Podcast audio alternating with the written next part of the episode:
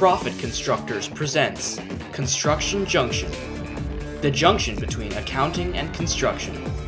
Please welcome our host, Tonya Schulte.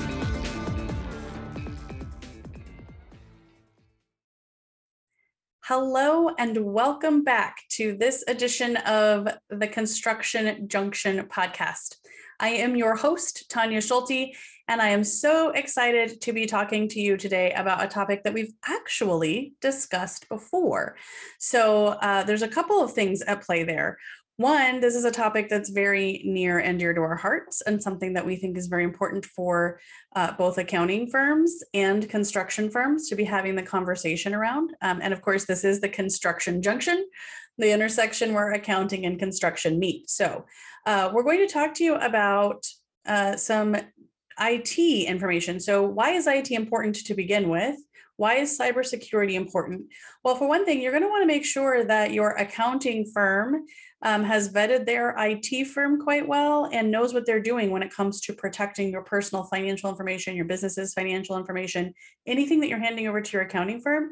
Do you know when you hand it over to them if they have good cybersecurity? So that's piece one. You want to you want to vet that. You want to make sure. We're going to be talking about some new compliance rules that have come into play. Um, there's something new that the FTC, it's actually not new. Uh, there's some information about um, some new compliance uh, rules that FTC has in place that has been around for a long time. I keep saying new, I keep using that term new. It's not even the case. Um, there's something that's been around for quite some time, uh, but really the FTC is going to come down hard now on uh, some of this compliance. So that's important for you to know about. And it's not just important for you to know about this so that you can understand if your accounting team or your accounting firm is following the rules and regulations that the FTC is putting in place. But as you'll find out from one of our guests here in just a little bit, it could be important to you in the construction space. You may need to be reaching out to your own IT provider and finding out if you're covered when it comes to this new, not so new FTC compliance rule as well. Um, so I want you to pay close attention and, um, you know, think about whether or not the information that you have in your system might fall underneath this new FTC regulation. But also, again, we're just going to be diving in and talking about um, the basics of cybersecurity, why it's important, why accounting firms need to be paying a lot of close attention to it, and why you, as a construction company owner, if that's who you are listening to this podcast today, need to make sure that your accounting firm is really paying attention. So, without further ado, let's take a mm-hmm. quick break and then we'll dive in and chat IT and cybersecurity in just a minute with a couple of my good friends. Are you a construction accountant or industry advisor who is enjoying the Construction Junction podcast, but wish you could dive deeper into the topics with industry peers and even learn more about how to serve your clients well? Then you will enjoy the Construction Junction Roundtable. Art host Tonya Schulte leads the Construction Junction Roundtable, where we bring together construction company advisors to learn how to grow their business. We'll help each other find effective marketing strategies and bring high quality accounting services and other high level advisory services to the construction space. Head over to roundtablelab.com to sign up. Welcome back to this segment of the podcast where we are talking about technology. And as promised, I am bringing Andrew Lassise from Tech for Accountants in. Andrew, thanks so much for joining us today. Anya, thank you for having me on the show again. Yes. Years ago was the last one.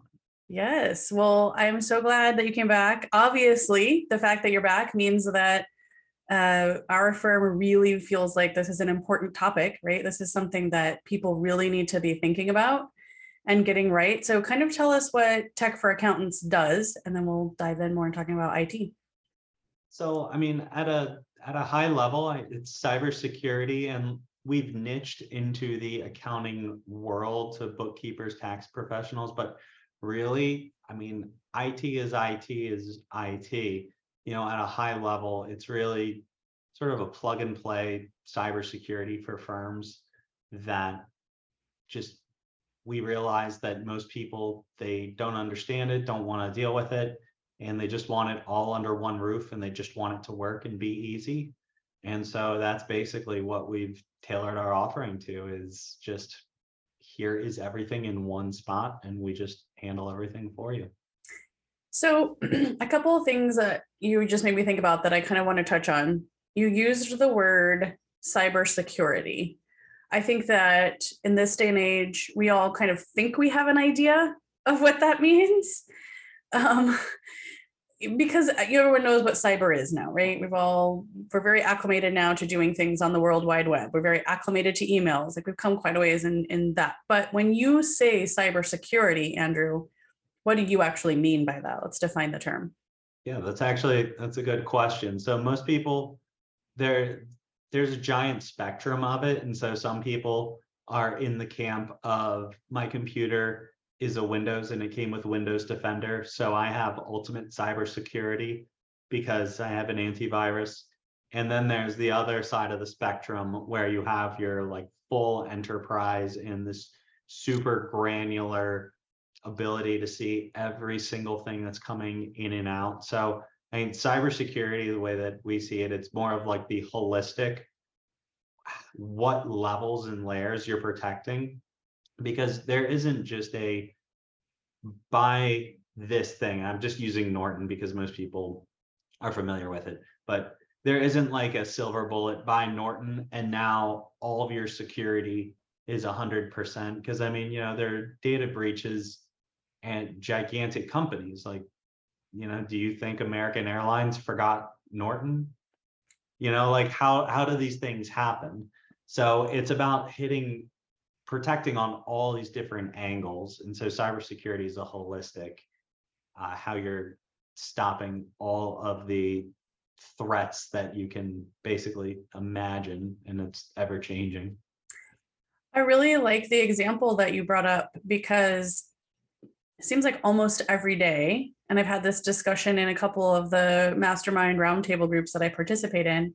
It seems like almost every day now you hear some new report of some major company that's had a breach, including companies that you would think like there's no way that company like LastPass, right? Like the the master password software that you know, I don't know, hundreds of thousands, maybe millions of people are using to protect their passwords and keep all of these passwords. Like some of these companies that you just think there's absolutely no way that they would ever have a breach, but they do, right? So one of the things that you just mentioned is there's not a silver bullet. So, uh, to that point, how do you guys kind of help your clients manage that? Are you there for both doing as much preemptively as you can and when something happens? How does that work for you guys? Yeah, I mean, we try to focus it more of being kind of like the bookkeepers on your cybersecurity. Just instead of doing bank recs, we're doing cybersecurity recs of here's a new vulnerability and we're going to patch it. Here's a new vulnerability, we're going to patch it. So if someone in the company is using the computer and okay, that threat comes in, it was just blocked and nothing happens. So like when we're doing a good job, it's basically nothing is happening because on the back end, we're identifying these vulnerabilities and stopping the issues from happening to begin with. Now we still have, you know, most people are familiar with the reactive, like a geek squad kind of thing. You know, I click the button, it doesn't work. Can you fix it for me? And so the reactive break fix model, it works, it works well in like a residential sense of, okay, you know, how much data, and I mean, I kind of say this like with an asterisk of, gosh, everything is online now, but you know the the impact that a single residential person having a data breach, non-business owner, assume they don't have access to, you know, all of these different things, like the impact of that versus, say, a firm that has thousands of customers and having to explain to all of their customers that sorry, we didn't have the proper protection in place. And now our reactive thing is we have to disclose to you that we didn't protect it. And great news, we have to pay for credit monitoring for the next year for you because your identity might get stolen because of us. So it's more important to have sort of that proactive, just don't let the problem begin with. Also, there's the piece of, you know, when your company is down, you're not able to do anything. There's there's a giant opportunity cost there. Yeah. Then you have to play catch up, and then maybe you're paying overtime and all these other pieces that come into play. I mean, just just an easy example. Um, this was six, seven years ago, lesson learned. Um, we we had an internet outage in our office and we had six offices connected, 40, 45 employees. And you know, when the internet goes out, you don't know when it comes back. It could be in a minute, it could be five minutes, 10, 20, and it was down for four hours. And like I did the math afterwards, and like that four hours of being down, then the catch up, then the apologies, our phone system was on VoIP, all of these things that happened because we didn't have two um, internets running at the same time, which, yes, it's an extra $60 a month, but the downtime of just that one instance, and this is just the internet is down, right? This isn't we had a massive data breach and everyone's off. It's just the internet's down and this is annoying. Was at least ten thousand dollars, Yeah. and and we didn't, you know, there was no upside to it. Yes, we saved sixty dollars a month for however many months until that happened, but Yeah. when you're in that situation, it's like pay five thousand dollars and this stops. You're like, take my money, like that that meme with like a Futurama. Just like take my money. Take my money. I think you and I've talked about this before, Andrew. Like we both are in that same boat of helping people um, avoid problems, right? And so it's unfortunate because for both you and I, people end up showing up on our doorstep when there has been a problem instead of companies thinking through whether it's their accounting and bookkeeping or their IT needs. Companies don't often look at either of those very proactively and then they find themselves at crunch time going man i wish i would have thought of this sooner right so one of the things that i think is interesting and what kind of drew our firm to you is that when you guys made the decision to lean in and go after the niche of accountants you took a look at some compliance type issues um, and some things that the irs requires um, and other types of compliance work that you guys do. And so you're making sure that for your niche, for the accountants that you work for, in the same way that the profit constructors is making sure for our niche of construction clients, like that you're taking care of what's necessary there. So tell us more about what you guys do when it comes from to a compliance standpoint. Yeah, so that was something that it kind of it- it's funny. My own accountant who um is not a client of ours. We have like 3,500 clients, and my own accountant isn't one, which it's probably better to keep them separate anyway. But regardless, um, he had brought to my attention that there were these new regulations, and what are you guys going to be doing about it? And so, you know, I looked into it, and it's like the IRS. This was 2019. And the IRS had put out new publications saying tax preparers must have the this whole thing. And so it was new in the cybersecurity world. And, you know, we had maybe like five accountants, just like we had clients, and some of them happened to be accountants. It was just this person happens to be one. It wasn't anything specific. And so we started looking into it. And I'm asking in like Facebook groups, like who's doing compliance on this? I need, and just no one, nobody was doing it. And then it was like, okay, well, I guess we'll just lean in and figure this out. And, you know, over the years, we've, because we're working with a lot of the same clients that are, you know, everybody's different, but there's still a lot of similarities in like the type of people that are bookkeepers and tax professionals. So we get to know our customers because a lot of them have the same interests and the same feelings and the same. So we weren't trying to cater to all of these different things. Yes, we could take our security and it could go onto virtually any industry. However, if you are a chiropractor working with us, we can still get it done, just like any IT company could get it done. But we don't know the nuanced things of when you're in ChiroTouch that you have to click down here. Whereas someone says, okay, I use QuickBooks Online, and we're like, okay, I got it from here.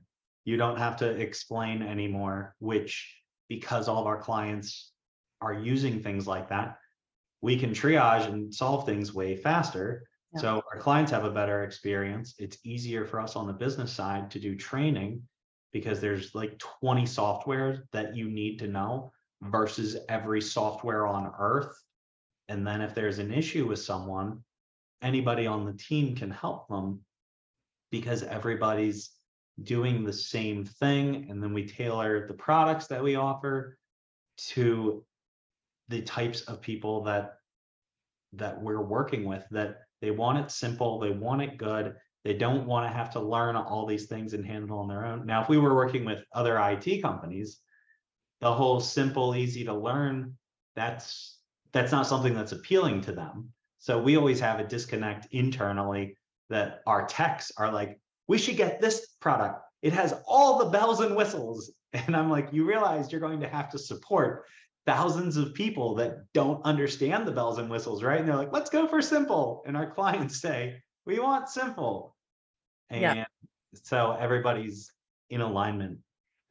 You're you're making a point. So before we got on today, as you and I were chatting, you had mentioned that you're a big fan of Mike Michalowicz and his book, The Pumpkin Plan. And you're making a point that he makes in that book. Um, and you know, we don't have to go into it in great detail. I would recommend anybody listening grab that book. But it's a um, the point that you're making is that when you choose to niche, you're you're making a choice around who your ideal client is going to be.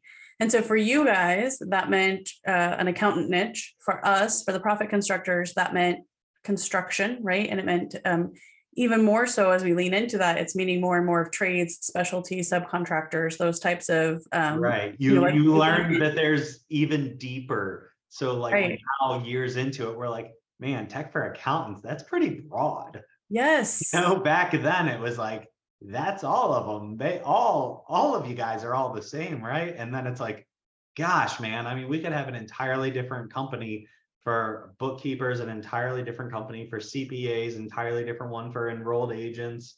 Enti- I mean, there's the more you dig in, the more you understand all those little things and those little irks. So when you're speaking to your clients, prospects, they know that you know what's going on. So, you know, Tonya saying to you, the IRS requires these things, you're like, okay, Yeah. do taxes, so it Right. doesn't apply to me. But the rest of the world's like, yeah, but you're an accountant.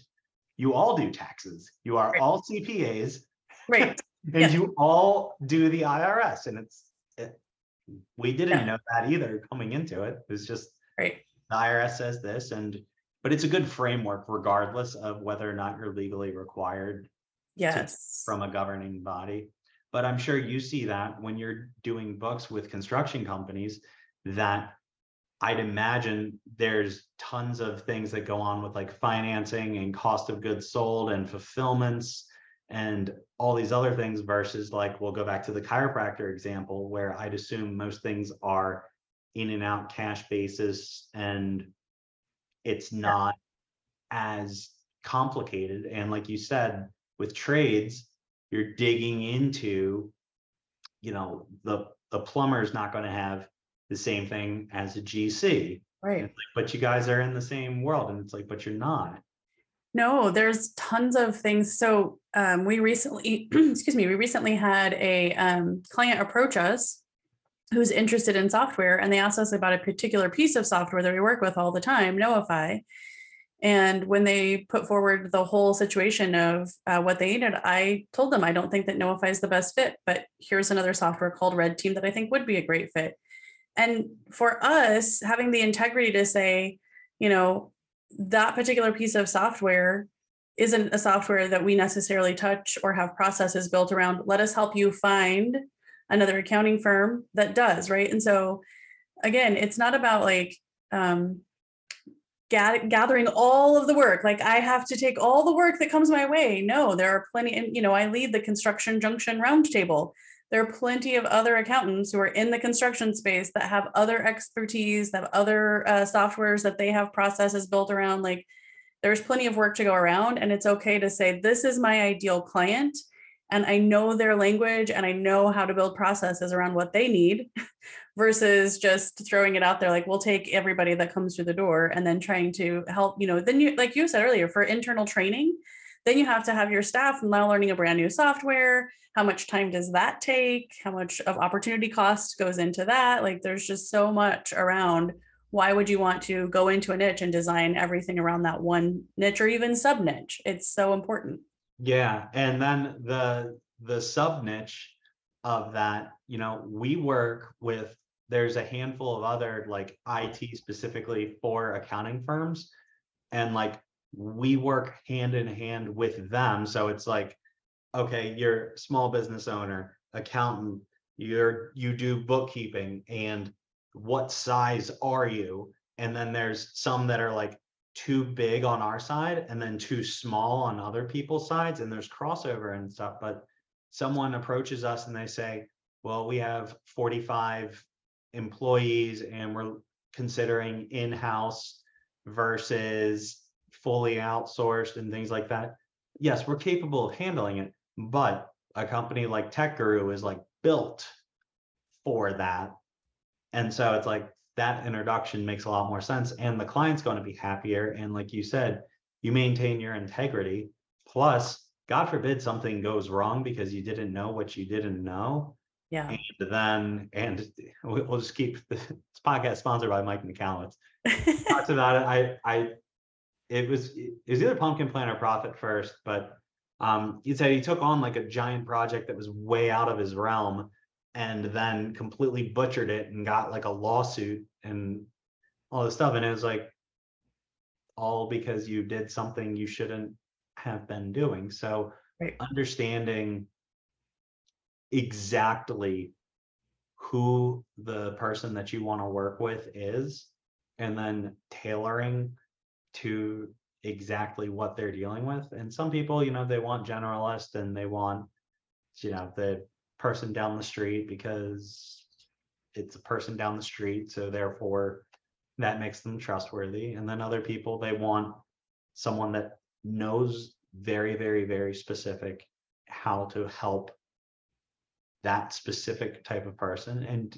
one of the things they don't talk about this much, but you know, people are like, there's um people will say, Oh, I want my child to be successful, to be a doctor or a lawyer. But have you ever met like a lawyer that's just like, I am a lawyer? I just lawyer around, right? They all have Yeah. very, very specific types of law that they practice.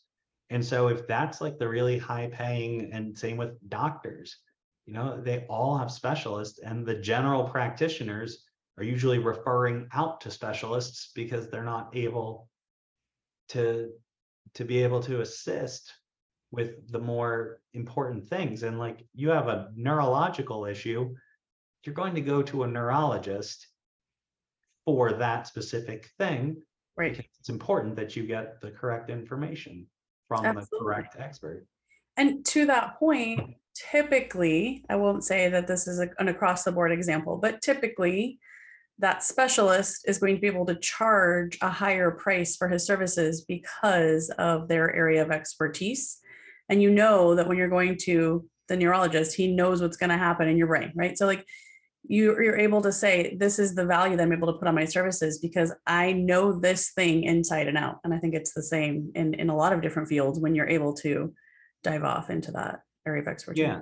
I mean, so your pricing can be higher than like Joe competitor that isn't doing the exact same thing. But you know, if you not only on the top line, but the bottom line, because there's so much less time that is involved with everything that happens. So, you know, the neurologist example, you come in, you say, I have this problem, and he goes, boom, boom, boom. Okay, thanks for five minutes. That'll be a schmillion dollars. You're like, well, it was only five minutes. And it was like, no, it was 20 years of learning. Right. Get five minutes, but it still was only five minutes of time. So it's very profitable Yes. at the end of the day. I mean, that's really what it all comes down to. Like the top line's fun and all, but like the bottom line is really the only thing that matters. Yep. You're absolutely right. All right, let's take a quick break. And then I want to um, bring in someone else who had some, I think that we'll get into some more questions and talk about um, exactly how you work with clients too, Andrew. So we'll be back in just a few minutes. If you would like to share your company or product on the Construction Junction, please email hello at theprofitconstructors.com.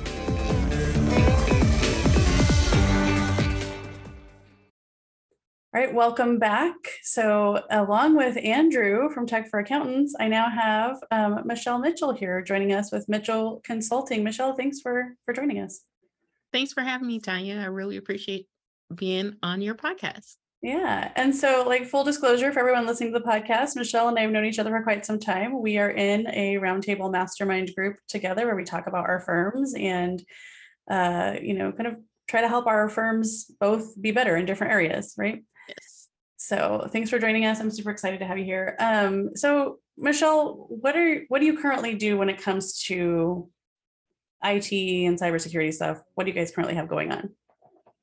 So we currently do have a tech stack for um, managing passwords and managing um, security on employees' laptops. Um, but it's not, well, I had an outsourced person and he moved. So um, he was local.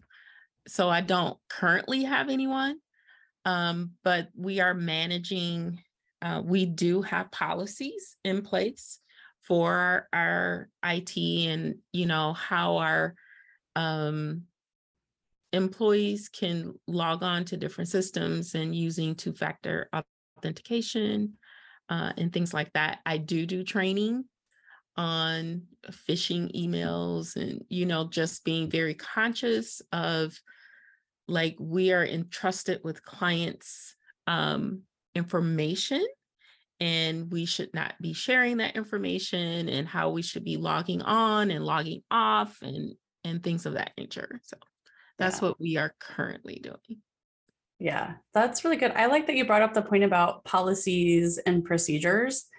Um, Andrew, you and I have talked about that before too, right? Like it's one thing to have Andrew and his team working for you in the background. Mhm. But if we have employees that are sort of working against them yes in our own office, um, tell us more about your training. Of how do you, what are you telling your employees? so for my employees i'm i'm telling them like our clients have entrusted us to do well for them right? So we should respect that that's part of our jobs to do Yeah. that. So um you know for instance going on public wi-fi like you can't work on public wi-fi. That's just a no-no. You need a vpn in order to do that um which you know gets me to like my in my personal life um my husband is always connecting to somebody's wi-fi and i'm like please stop. Please. You know but he doesn't have the same type of um weight or responsibility that i do. I will never join a public wi-fi. Um so those are the types of things that i do in our uh, monthly like training like when it comes up for it stuff. Um those are typically some of the things that we talk about with the team Yeah. how to safeguard our passwords, how to use long passwords, um, and things like that. I was so at the Scaling New Heights uh, conference, accounting conference that we were just recently attending. I was sitting at a table early one morning while some of the sessions were going on. I was doing some work, and someone else uh, that we know came over and sat down, and she said to me, "Are you logged on to the conference Wi-Fi?" And I said, "No, I was logged on to my own hotspot." And she goes, "That's good because I was about to say if you did that and you were one of my employees, you would be fired." Right. That intense. Yes. Yes. Yeah. It, it it's that that important because it's it's our it's like our due diligence to Right. do that. So Exactly. Um, Andrew, when you guys are onboarding new clients, is that something that you offer, something that you guys talk to them about in terms of like helping employees understand the magnitude of that? Yeah, it's funny that you um are bringing up security awareness training. So in our stack historically, it's been here's some email training and here's things to look for. And it was just a you need to have it and here's some information. But just this past week, like and, and Tonya, you know um Nick, who like Yes. he's he's like too smart like that's that's like the good and bad thing like he's he's too smart Yes. anyway so he's the director of technology at our company and um we started digging into ways that we could implement having a security awareness training so we're working now with a platform where they'll send uh, video trainings and then it has tests afterwards. And then the employer can see okay my employees have viewed this they have taken the test they have passed this. So it's not just in a you got that email didn't you? And you did it didn't you? But now it has like its own home. So we've been testing and as i said before we test all of our stuff internally to make sure that if it breaks and is on fire at least it's our problem to solve and not um, putting it on the clients. But that's like rolling out and you'll for sure be part of that uh, tonya on the rollout. But um, that's what we've i mean literally like five hours ago we were having like the full announcement to the team that like this is the one we're going to be moving forward with and we're because everyone's been getting them for the last couple weeks of Yeah. You, three thousand different things to learn.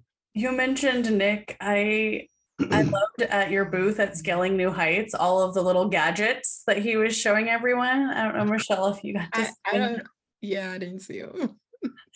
Uh, It's scary.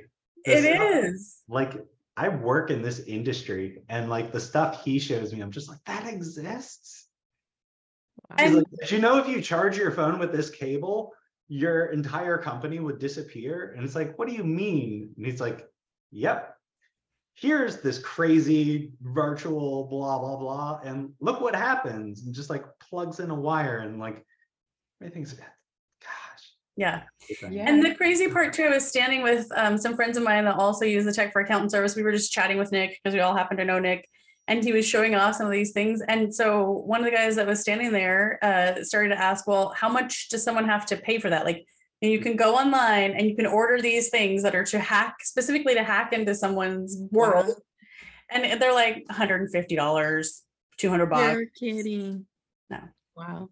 Yeah, and like you have to know what you're doing ish, but just ish.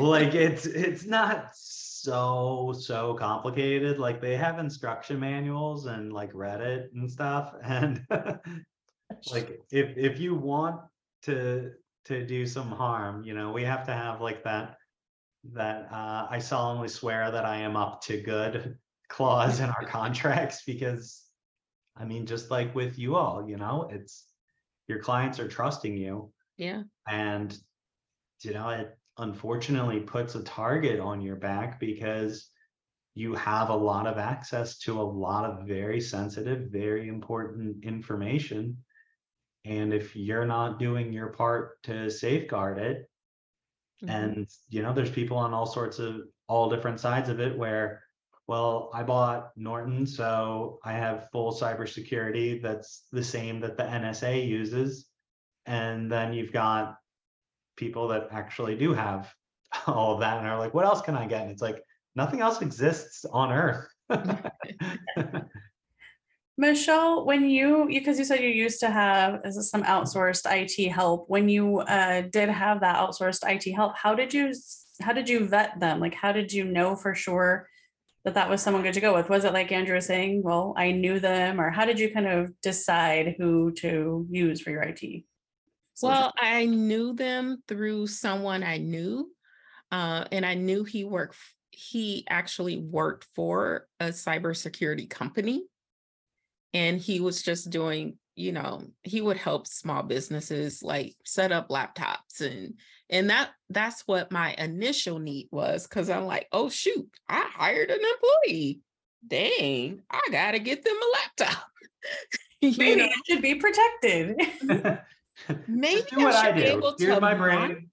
You're uh, maybe I should be able to monitor it, make sure their software is up to date, you know.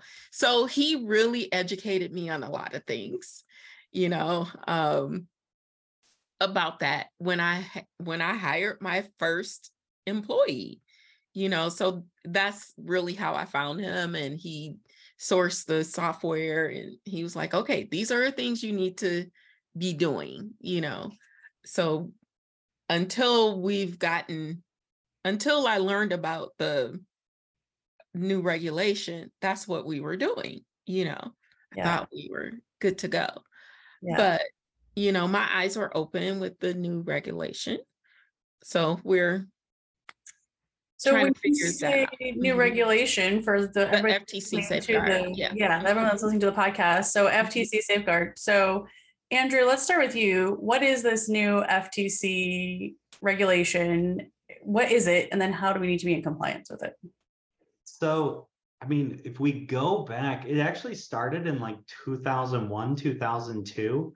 And it just sort of existed as like, here's what you're supposed to do, and like, you're doing it, right?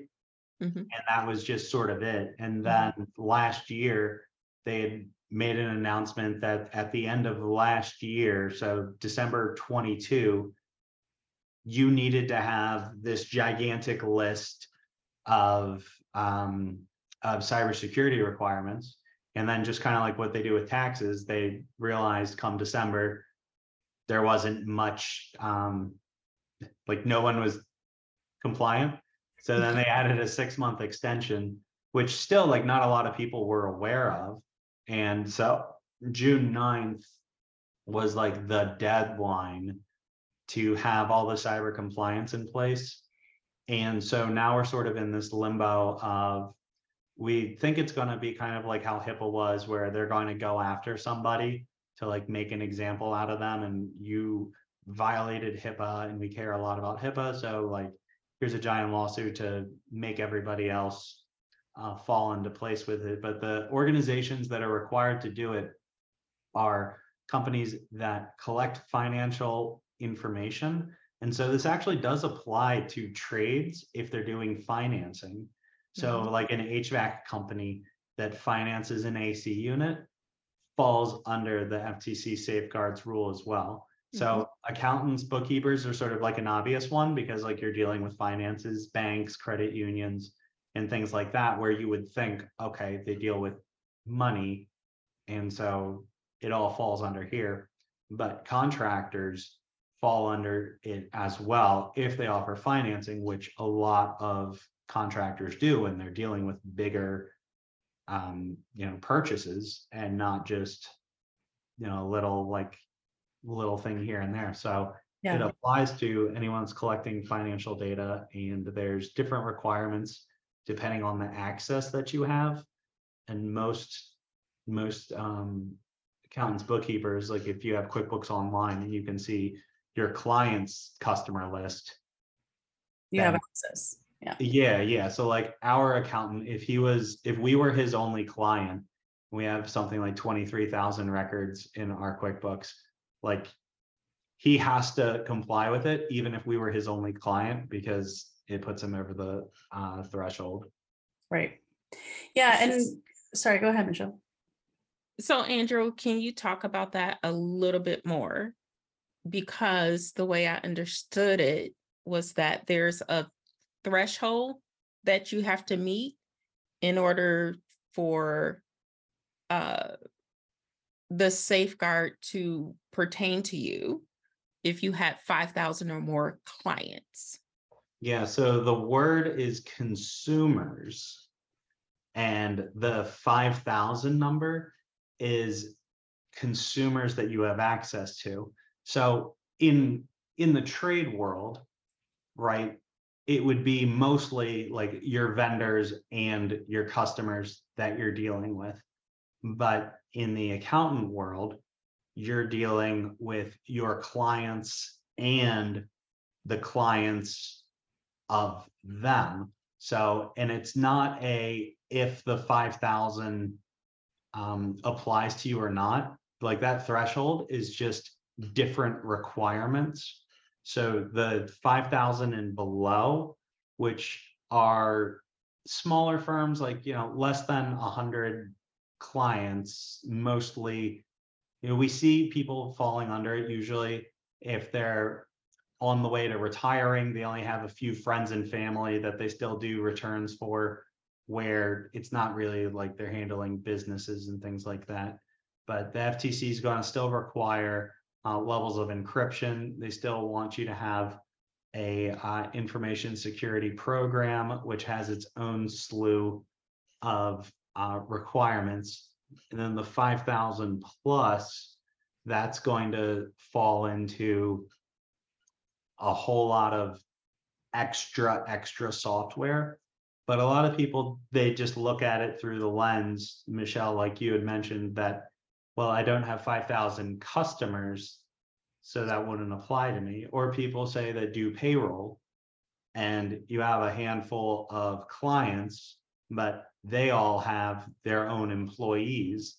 So each of those count as a record as well. So it's it essentially comes down to any personally identifiable information, which can be it could be an email address, a phone number, the street address, something that would specifically point to a exact person, a first name, last name combination usually would suffice. Um, I will say, I'll throw this out there. So one of the things that made us realize, Michelle, that we fell into that five thousand or above plus in terms of access to consumer records. When we have a lot of clients that come to us that have been doing business for twenty or thirty years. And they will send us their QuickBooks desktop file for conversion. Hmm. When you've been doing business for twenty or thirty years and you have a QuickBooks desktop file that's old, not necessarily twenty or thirty years old, but a lot of these guys have been in QuickBooks desktop for a long time instantly we've met that threshold. Anytime that Or- we get a conversion client like that. Yeah, or if they just have like their server computer and they give you like a TeamViewer access or one of those things that's not really secure, but we know people do it. So something like that where, okay, just remote into my into my server and do my QuickBooks um, during these times, do the reconciliation and things like that. Having access to that file that opens up to everything because you basically just imagine if somebody sat down at your computer, what could they see? So there was actually a an accounting firm in New York. Their name escapes me. It was like an acronym, like ABC, something like that. And so they had the data breach, and they had basically like a TeamViewer access to a medical center to um, see all of their patients. And so the accounting firm gets hacked. The medical center then also gets hacked because they had the access. Then the patients of the medical center filed a class action lawsuit against the accounting firm that caused the breach. Mhm. So it's, I, I definitely understand on the like, well, I don't have five thousand clients, so this isn't, you know, that's for bigger companies that have five thousand plus. And I think in everyone's head, they're like, I'm really not that big. Like I said, we, we have something like all time, like something in the realm of like twenty-five thousand clients in the last ten years. And, and I'm still like, we're not that big. Like, I can't believe this would apply to us. And like, we don't do financing, but like all of our clients are accountants basically. So like, we follow it as well, just because it's like, be kind of, be kind of a bad look if we didn't do it also. So when you guys come in to set up the compliance, Andrew, um, kind of walk us through that. Like, is it, what, what do you guys, are what are you guys putting in place for the folks that are going to be needing to be in compliance with that new FTC ruling? So Um, essentially what we do is work with the clients from basically like a blank slate because we try to just be. Here's everything in one spot and big advantage for clients when they do that, you don't have to pay for subscriptions on.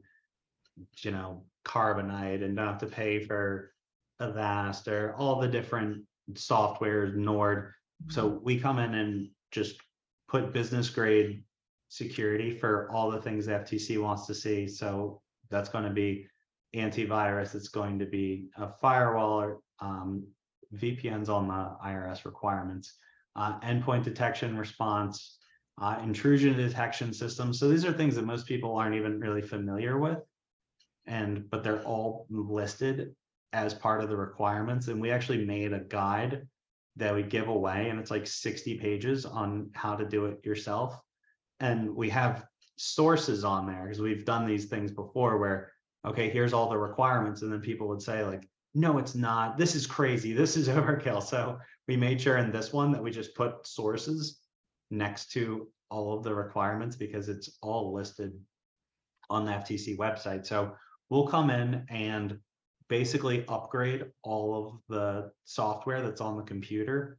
And so the advantage for the clients, one, the financial, you don't have to pay for all those subscriptions. But two, coming back to that niching and having all of our clients basically having the same setup means we know that if someone says, I can't log into the Bank of America anymore, it says my client's Bank of America, it says error, blah, blah, blah. And it's like, okay, we know that because you have an HP that was built before 2019 and you're using Avast SecureLine that that's going to be an issue. So we know that we white label or we whitelist this URL. And so it makes the solutions a lot quicker. So we come in and we do our onboarding of we are going to put all of the security that's required on all the computers for all the employees. And Jennifer called it Rush Techify, which is like our parent company. And I think that's like the best, the best way to describe it. Like we rush Techify. I mean, we basically FTC require FI. Yes. but We, we rush Techify the computers. Yes. and Yeah. Put it on full security. Yeah, I love that. Yeah, Jennifer is our operations manager. So yeah, that's what when we recently called and said to them, okay, guys, we need to be in compliance with the FTC. That's exactly exactly what she said. Because I think the beauty of that is like Jennifer and I don't have to understand what the requirements are, and we don't have to understand at a high level. I can say to you, Andrew, okay, what what needs to happen, and what are you guys going to do, and we can have a conversation that you and I just had, and then you guys can go rush techify the computers, and we don't have to. Right, right. That you for guys- me is the beauty of it. Right. So you guys don't have to like create a and honestly, like so much of this stuff is like above my head too. Like Nick would be great at like explaining the like technical details, but it's like, oh, like our clients all need intrusion detection systems, which it's just think of it super, super antivirus on super steroids. And like it's not just something you download and click next three times you have to go through like an entire process of like you download this image and then you create a docker instance and then you do a whole bunch of linux and then you set up this portal and then send out this installer link and make it unique to your clients and compliance requires that it has these things checked and that we monitor this and and all this stuff and and Tonya on your side you're just like okay you guys did it right Yeah. and that's essentially on my side too. Like I've been, I've run through it a couple times, but it's just like it works, right? Yeah. Like I, I know what the requirements are and I see that the requirements are happening, but the technical craziness of it, and you can buy it from a provider and they charge five hundred dollars a month a firm for just that one piece of software that's required. Yeah. And like on the cybersecurity side, like I get it. Like, yes, it's great. It protects in all these ways that most people don't think of. But it's also like it's five hundred dollars a month for Mm. one piece. And there's like 20 other pieces that you also need. So Yeah. it's gonna be cost prohibitive for most people. And but again, since we're playing in a very like small area of the types of people or firms that we work with. All of our clients need it. So for us to put in hours and hours and hours getting it all set up for the first one, the deployment on the others is a lot easier because we've already put in the work. Now, we have people in all sorts of different industries. Are we going to put in all that effort to read the 70 pages of FTC compliance requirements and have attorneys like pick apart the things that we're giving away for free and like are you know it just wouldn't make sense if it wasn't if it was just for like a one-off. But so we're investing really heavy in making everything work for everybody that works with us and required and also it's good protection. Yeah. Michelle, when you first heard about the FTC requirement, you kind of said, you know, you felt like you were just sort of going along and everything was going to be great because you got a plan and you had this guy that taught you. Mhm. What um did it freak you out when you heard about that? Or did you think I can handle Yeah. it? What kind of was your thought process? Well, my thought process was one, um, I I read the FTC compliance like ruling, and I'm like, my first thought was this can crush small business, Mm, you yeah. know, because this is a lot for a solo a solo accountant, you Yeah. know, and what is is cost prohibitive, but yet the fines are so high that you have to do something and maybe your cyber insurance won't cover it if you don't have it Yeah. you know so those are the questions that uh, were going through my head when i first heard about it Yeah. and it was in the may like i don't have time to do that Yeah. You bring up a really good point too in terms of cyber insurance because um, you know, I don't know how many firms out there these days have it, which I highly recommend that you Mhm. do.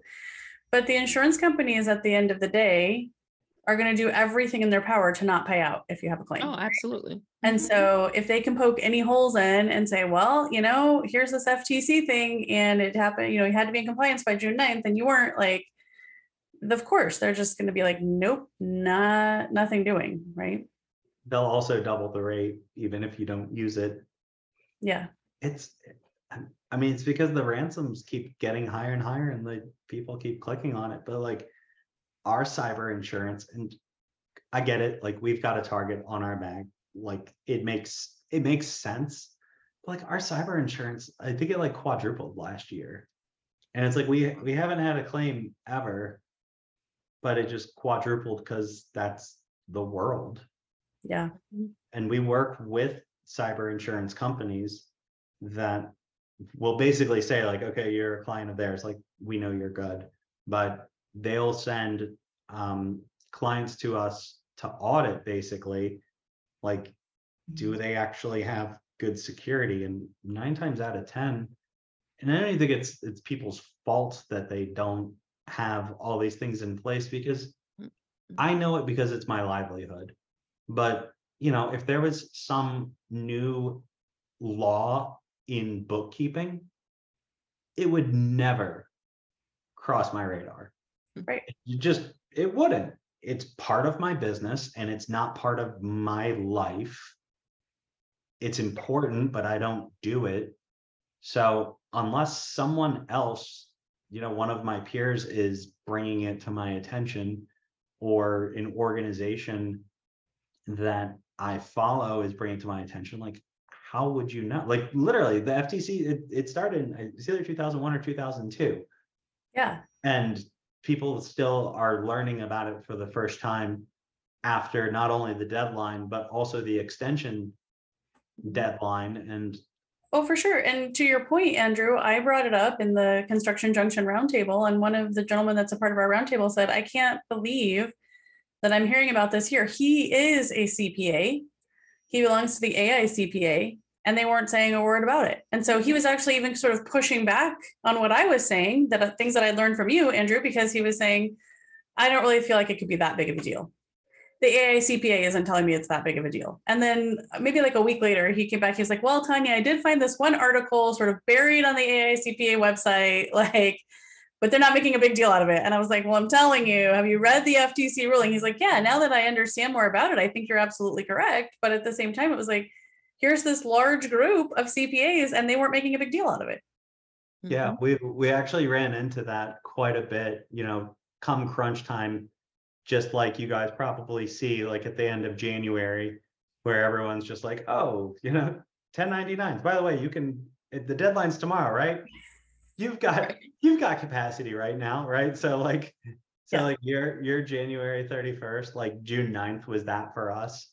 And like the amount of people that they would they would come to us and say it doesn't apply to me because i'm a member of the new york cpa society and they never mentioned it so it's not real. And and it's like i mean i don't know what more source like a dot gov you know like i i don't i don't if if you don't want to do it you know you're you're allowed to break the law like just Yeah. hopefully i mean the biggest problem the biggest problem with anything is if something were to happen and you have to explain to your clients why their data is in someone else's hands and it's your fault saying well the new york society of cpas didn't make a big deal about it right. so I know it was legally required, but I chose not to because people weren't making a big enough deal about the law. And I decided not to do it. Yeah. so- I mean. It's not going to fly. But to your point, you know, you mentioned earlier, like some of our trade clients that are doing financing would also need to be in compliance. Is anyone even telling them? So hopefully, those folks that are listening to this podcast, if that's them, if that's you, Mr. Podcast listener, you know, uh, find out. I mean, do your research and find out if you do fall in and need to be in compliance with this as well. Because again, back to the same point, Andrew, that you're making, and when and the point that you made, Michelle, earlier, this could put a small business out of business. Yes. It's, it's always the case. You and I deal with that all the time, Michelle, that there's compliance issues is often what comes back around to bite people. And it's often compliance that they didn't even know they were supposed to be doing. Mhm.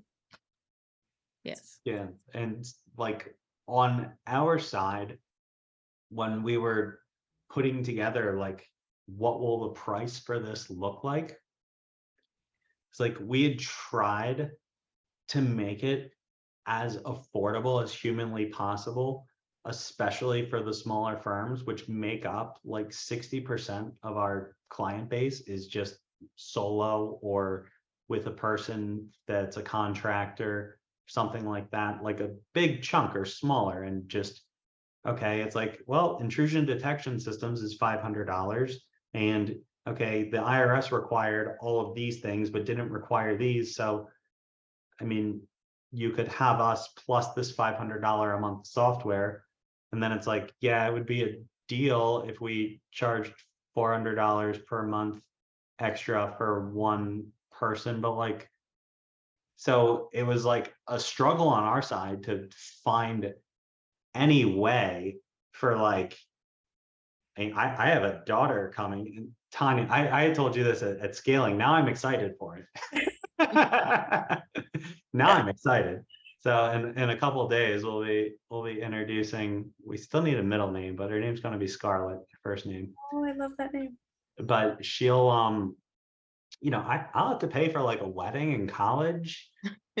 And like this ftc thing is like crazy expensive and it's like it's crazy expensive for us to fulfill it not to mention like the laundry list of compliance and policies and they put a lot of pressure on the it companies which you know on the it side it's like oh i don't want more compliance and work to do but it's honestly like on one hand for smaller firms some of it's overkill but also like it's coming ish from the right spot Mhm, of making sure that your clients are protected mhm. really what it comes down to. And like I mentioned earlier, it's always surprising to me when it's some of these larger tech forward firms that you would imagine could never experience a breach. But like you said, there's targets on their back too. So I understand that from that standpoint that people want to go after the hackers. It's almost like a game even at that point, right? Like, oh, look, I, I could hack into LastPass or whatever. Well, that's that's how like the hacking world started as just like an ego thing, Mm. or hey, look, look what I did, look what I got into, and then like come like early 2000s, it was like the pop-up ads and the viruses and the computers going slow. And then 2013 comes around and they discover ransomware and they're like, we could make way more money just Yeah. extorting people than we could with slowing down their computer. Yeah. Because you know, your data is worth so much to your company. Yes. So you know, I mean, that's where it is now. But even even people that aren't big with a target on their back, you know, like you'd get an email list of a million accountant bookkeepers and you send a phishing scam out to a million of them and if 0.001% falls for it Yep. you've just got a six figure payday off of a blank email list so you know the big firms yes they have a target on their back because there's a big bounty but also there's the low hanging fruit of I could send this out to a ton of people and if one person makes a mistake one time that also Yep. can work. Yep. And they'll take whatever they can get. This has been a really good conversation, guys. Um, of you being there. I hope that um my microphone's doing something weird, but I hope that uh, you know, folks out there listening got some really good information and value out of this conversation. Um, it's good stuff to know. Thanks, guys, both for being here. Yeah, you're welcome. Yeah, thanks for having me. Thank you for tuning in to Construction Junction. To find out more about the junction between accounting and construction, please email hello at theprofitconstructors.com.